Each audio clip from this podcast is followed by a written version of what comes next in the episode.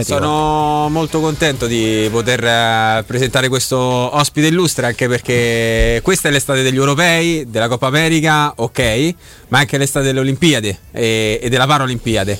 E visto che un, pochi giorni fa si è celebrata anche la, la cerimonia dei portabandiera per certo. le nostre eh, rappresentative, ovviamente sia per quanto riguarda le Olimpiadi sia per quanto riguarda la Paralimpiade. Ne parliamo con il presidente del Comitato Paralimpico Italiano, dottor Luca Pancalli. Presidente, benvenuto sui 92.7 di Teleradio Stereo. Buon pomeriggio a tutti voi agli ascoltatori. Buon pomeriggio Presidente, grazie. Grazie Presidente ecco, del tempo che ci, che ci dedica. E Stefano, prego. prego. Manca, manca, meno di un mese, eh, Presidente, sono le Olimpiadi più sofferte della storia in un momento delicatissimo, c'è anche un clima molto particolare in Giappone, il, il grosso della popolazione eh, non gradisce questo, questo evento. Ecco, com, lei come l'ha vissuto, come, come vive il, il, mondo dello sport italiano, quello che è un appuntamento che dovrebbe essere e sarà sicuramente per tanti versi un momento di, finalmente di rinascita, visto tutto quello che cerchiamo di, di, portarci le, lasciarci alle spalle? Ma guardate, allora è um, evidente che eh, siamo tutti consapevoli che non sarà né un'Olimpiade né tantomeno una Paralimpiade eh, paragonabile a qualsiasi altra precedente, perché naturalmente eh, la pandemia che insomma, è ancora da depellare definitivamente, ancora incombe, per cui eh, sotto il profilo proprio organizzativo è estremamente difficile, ma sarà una una Paralimpiade anche in loco completamente diversa, sapete anche tutte le discussioni sulla presenza eh, del pubblico naturalmente solo giapponese, limitata al massimo a 10.000 posti o al massimo al 50% della capienza del, dell'impianto qualora fossero inferiori, insomma qualcosa di totalmente anomalo. Poi sotto il profilo sportivo naturalmente come l'abbiamo vissuta e come la vivremo. L'abbiamo vissuta eh, per tutto questo tempo del rinvio come poter auspicabilmente raggiungere quella luce in fondo al tunnel e io credo che tutti gli italiani stiano guardando a queste Olimpiadi e Paralimpiadi come un momento per tornare un po' a emozionarsi, gioire una ritrovata umanità, come d'altronde anche gli europei di calcio ci stanno raccontando in queste, in queste straordinarie giornate. Dall'altro naturalmente speriamo veramente che possa essere eh, l'evento che segna definitivamente una, una ripartenza, fermo restando naturalmente che è il primo grande evento planetario da quando l'Organizzazione Mondiale della Sanità ha annunciato l'inizio della pandemia non, eh, non, c'è assolutamente dubbio su questo. Dall'altro a livello sportivo appunto sarà un'edizione eh, super, super ricca di, di, di, offerte, quindi non è, non è, quello il problema. No, io ho una curiosità, visto che abbiamo citato gli, gli, spettatori che hanno delle restrizioni clamorose, per certi versi giudicate da fuori, però che è sempre molto complicato farlo in tutti i campi della vita, eh, troppo severe, troppo, troppo, dure. Chiedo a lei se, se, è così, perché è chiaro che ci aspettavamo delle, delle restrizioni come in tutto quanto. Oddio, all'europeo qualche eccezione che ci ha fatto stare poco tranquilli l'abbiamo vista per ora. Eh, do- dobbiamo essere guardate, sinceri. Allora, la, le restrizioni sono, sono queste che ti, ti, vi citavo poc'anzi, nel senso che eh, veramente una presenza molto molto limitata e soltanto al pubblico giapponese. Eh, quindi parliamo di numeri estremamente bassi che naturalmente tolgono un po' di poesia alle prestazioni sportive, a quello che i nostri ragazzi e ragazze andranno a fare in quel di Tokyo.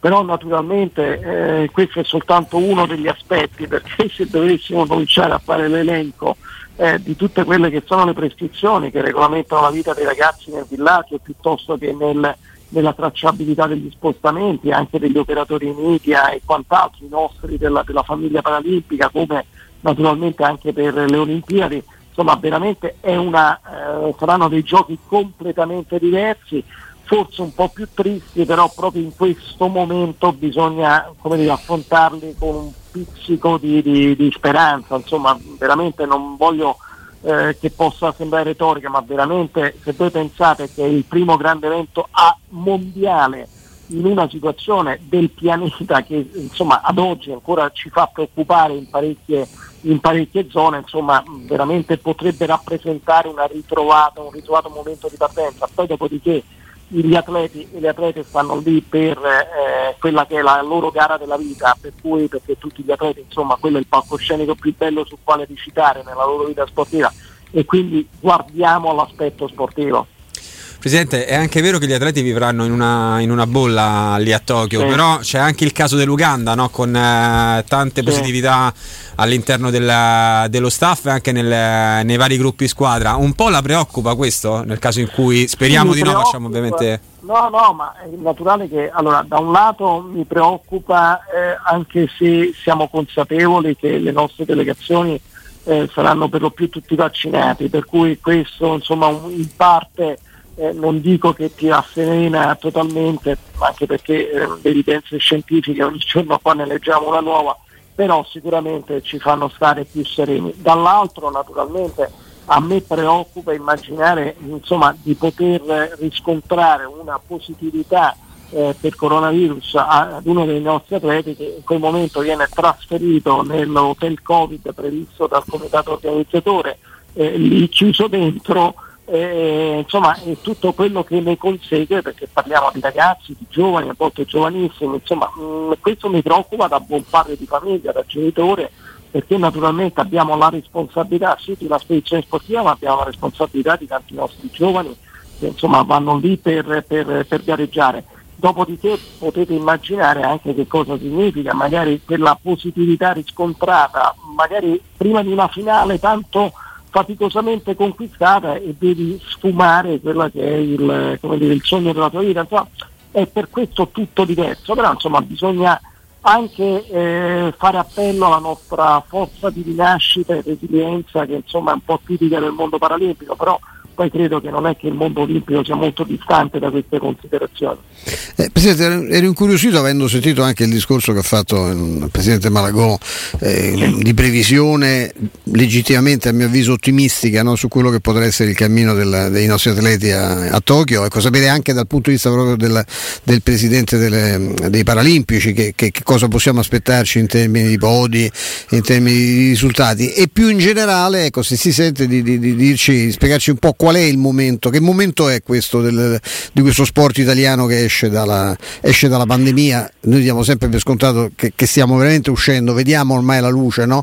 in fondo al tunnel, ma insomma diamo, proviamo ecco, a essere ottimisti noi in questo senso, a dire che, eh, certo. che forse il, almeno il peggio alle spalle ce l'abbiamo. Ecco, come ne esce lo sport da questa fase delicatissima? Allora, parto dalla seconda considerazione, domanda, la seconda domanda che mi hai fatto sperando di ricordarmi la prima, ma eventualmente mi aiuti. Sì, allora, certo. lo, che sport ne esce? Io credo che da un punto di vista, ma mio è un approccio molto, eh, come dire, eh, mh, di analisi di politica sportiva, esce la uno sport ehm, molto sofferente perché poi lo sport non è fatto di Olimpiadi e Paralimpiadi, di, eh, di CONI, di CIP, di federazioni, ma è fatto soprattutto di quel tessuto di, di base, di associazioni sportive di base, società sportive dilettantistiche, impiantistica, che esce mh, diciamo, in maniera molto molto molto eh, faticosa eh, rispetto a un periodo, soprattutto quello del lockdown duro, le chiusure degli impianti che insomma, ha messo a terra in ginocchio eh, le cellule vitali della famiglia sportiva italiana. Quindi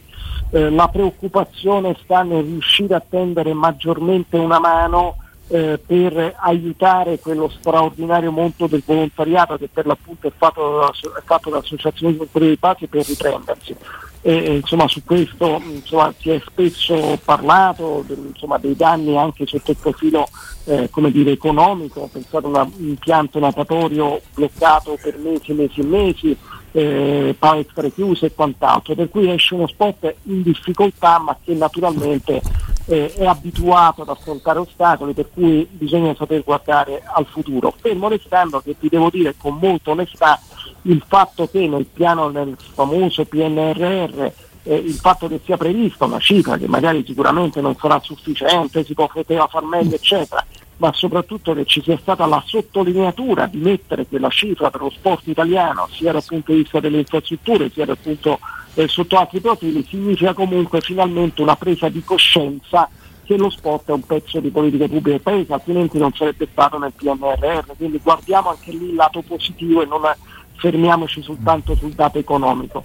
Per quanto riguarda invece, che credo di ricordarmi la prima domanda, rispetto a Tokyo. Giustamente eh, il Presidente Malagò ha fatto delle, delle, delle, non tanto delle previsioni ma quanto ottimisticamente si è lanciato. Io credo di poterlo in questo seguire.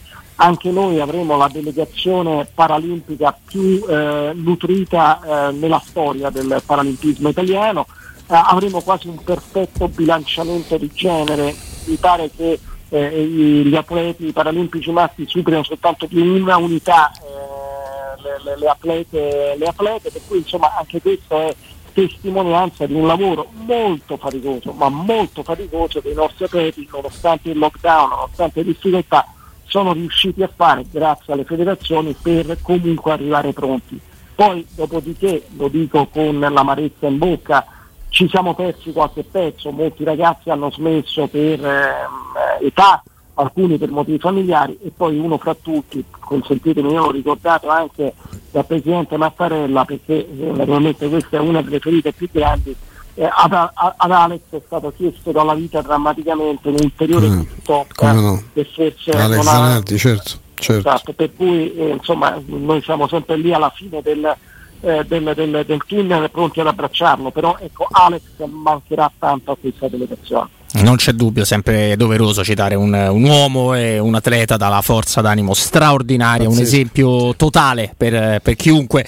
Ecco Presidente, da, da, uomo di sport le chiedo un, se le va un piccolo commento su, sull'Italia, sull'Italia di Mancini, quindi di, di calcio, perché ci si divide fra chi dice no, dobbiamo sognare già adesso e chi dice attenzione perché l'Italia combatte anche la cabala se vogliamo ed esce da, da, Roma, esce da Roma dove si era creato questo eh, microcosmo, anzi molto, molto, più che micro con comunque 15.000 spettatori a sostenere eh, gli azzurri.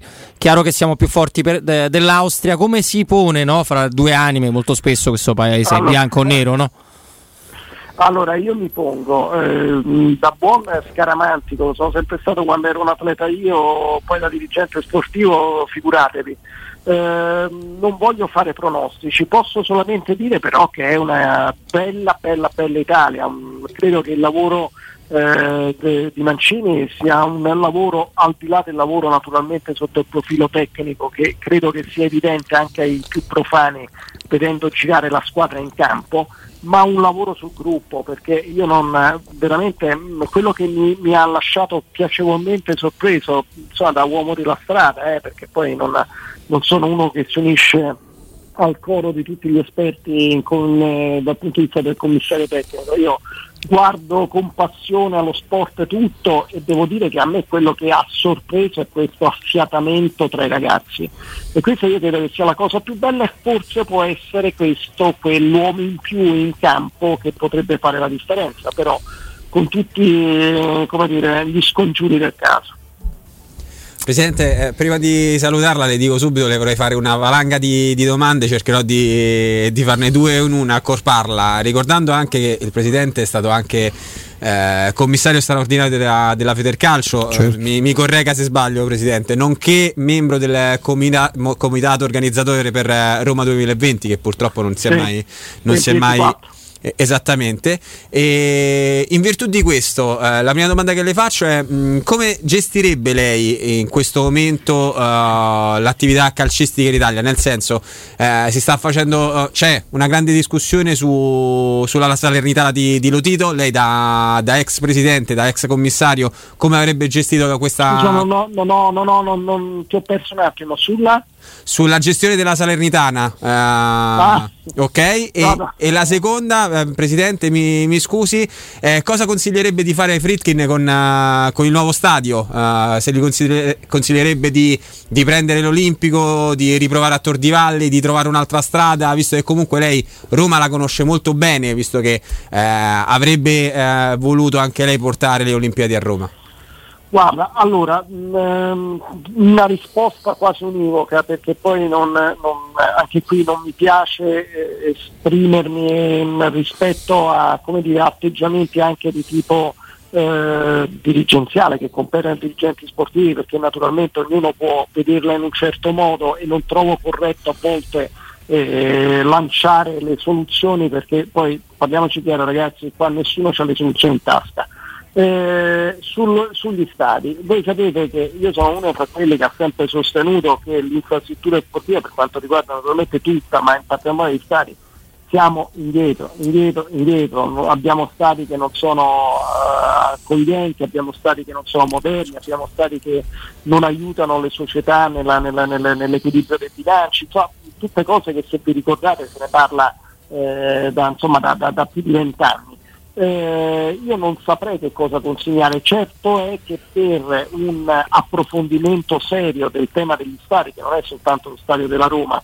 perché poi come è andato a finire sul Tor di Valle lo abbiamo visto, è un problema generale, poi qualcuno è stato magari più capace, ma forse ha avuto la fortuna di incontrare delle strade più agevoli rispetto ad altri, però credo che quello sia un tema che vada ripreso a livello di sistema centrale cioè o si crede o non si crede che il sistema calcistico italiano abbia bisogno di un'infrastruttura più moderna, più accogliente, anche per aiutare dire, la, eh, il ritorno del pubblico, perché insomma, a, me, a, meno che non mi sbagli io, ma eh, negli ultimi anni c'è stata un po' una disaffezione del pubblico da stadio, no? perché sì. sono privilegiati sì, evidentemente sì. altri modi di seguire il calcio Beh, per arrivare a quello però bisogna dare al pubblico, che è un pubblico pagante, un servizio che sia dignitoso rispetto al, al, al, alla, giornata che va a vivere all'interno dello stadio. E su questo, insomma, basta guardarsi in giro per l'Europa e vedere di che stati parliamo.